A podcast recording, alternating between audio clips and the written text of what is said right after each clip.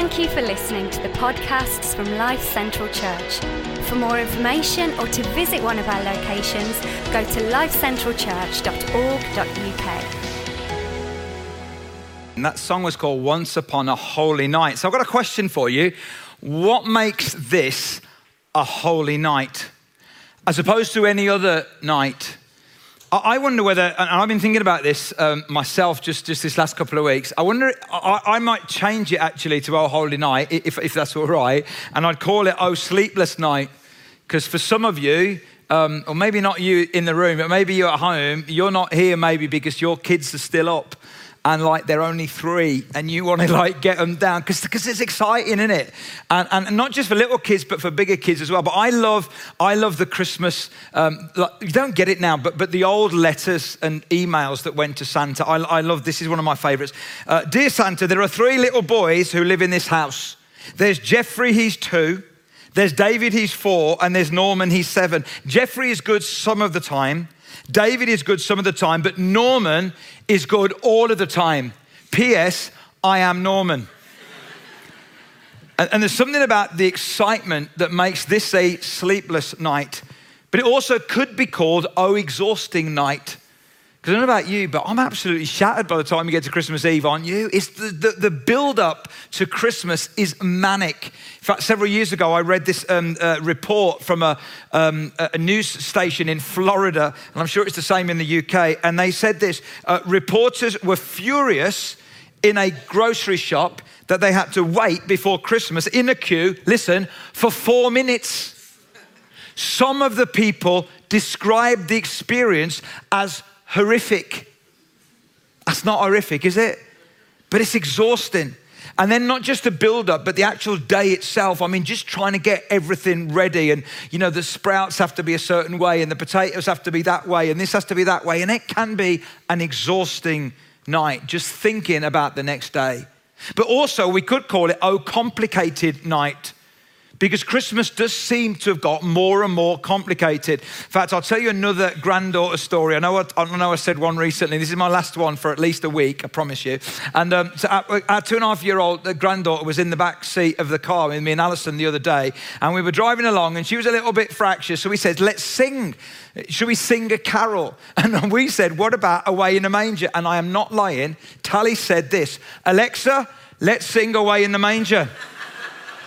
Alexa, let's sing away. And I said, No, we are going to do it without Alexa. We're going to do it with our real voices.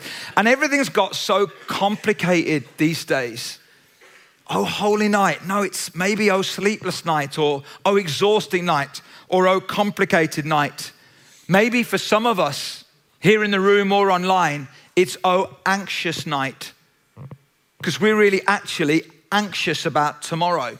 Like, will everybody come who's supposed to come? And if they do come, will they get on? Yeah, some of you are not so sure now, are you?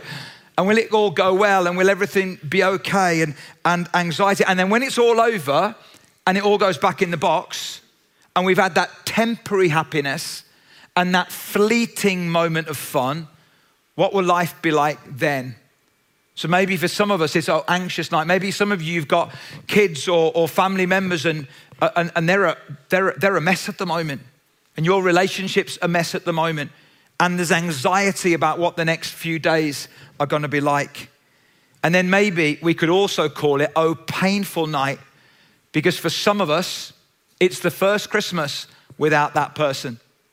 For some of us, it's the 10th or the 20th, and it's still painful because of the memories and the absences and all of that.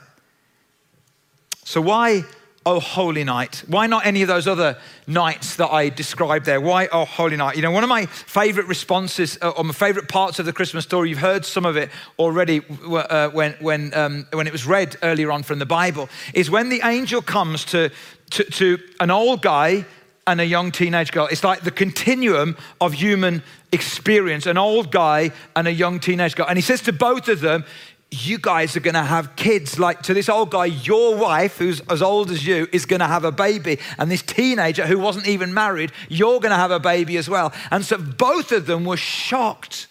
They were both really shocked. You see, when the news comes that you're going to have a baby, there's lots of questions that you have, isn't there? And I wrote a few down. And, and will I ever fit into these clothes again? Will, that's not my question, by the way, but that was my wife. Will, will I ever sleep through the night again? Definitely ask that. Will I be able to cope? What kind of parent will I be? Remember that song, Mary, Did You Know? Mary, did you know? What, what was going to happen? Did you know the good things and the painful things that were going to happen as this little baby called Jesus grew up to be a man who died a horrific death on a cross? And you were there and you watched that. But you know, when the angel appeared to Zechariah, that's the guy, and Mary, and said, You guys are to have, you're to be parents, you're going to have a baby.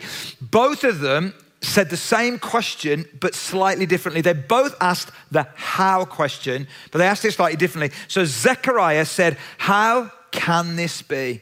In other words, I can't figure this out how this could be. It doesn't stack up.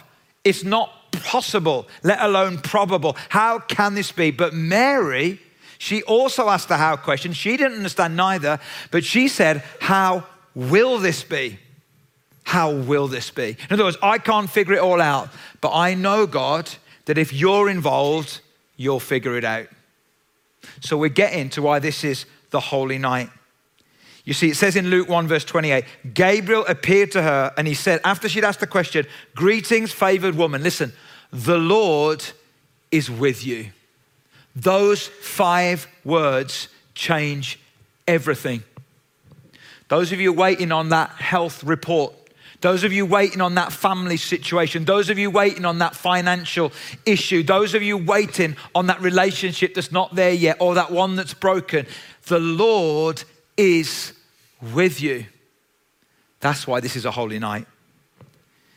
Because the Lord's presence will make the Lord's plan a reality. It's the presence of God that makes this a holy night. When God Himself came to earth in the form of a baby that grew up to be a man that we call Jesus, Emmanuel, the God is with us. It's God's presence that will make God's plan a reality. Moses in the Old Testament said, Listen, if your presence doesn't go with us, don't send us from here.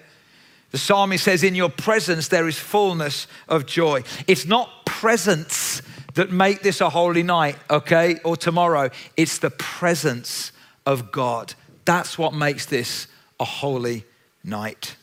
So, are there any parts of your life where you're struggling to trust God right now? Maybe, like Mary, you can't figure out how this is all going to work out, but you could say, How can this be? No, I'm going to say, How will this be? Because the Lord is with me.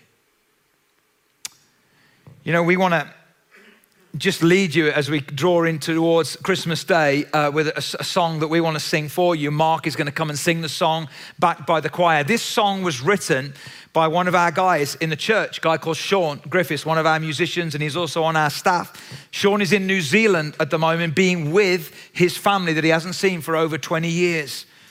And uh, this is an incredible song that Sean has written that we want to sing for you. And as we sing this song for you, just think about those five words the Lord is with you.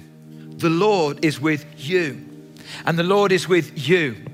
And the Lord is with you watching online, wherever you're watching from. And the Lord is with you as well. And the Lord is with you even though you think, but I'm going to be on my own this Christmas, but the Lord is with you. So you're never really on your own because God is with you because the holy night is all because Jesus is here. Jesus, you're here. The Lord is with you.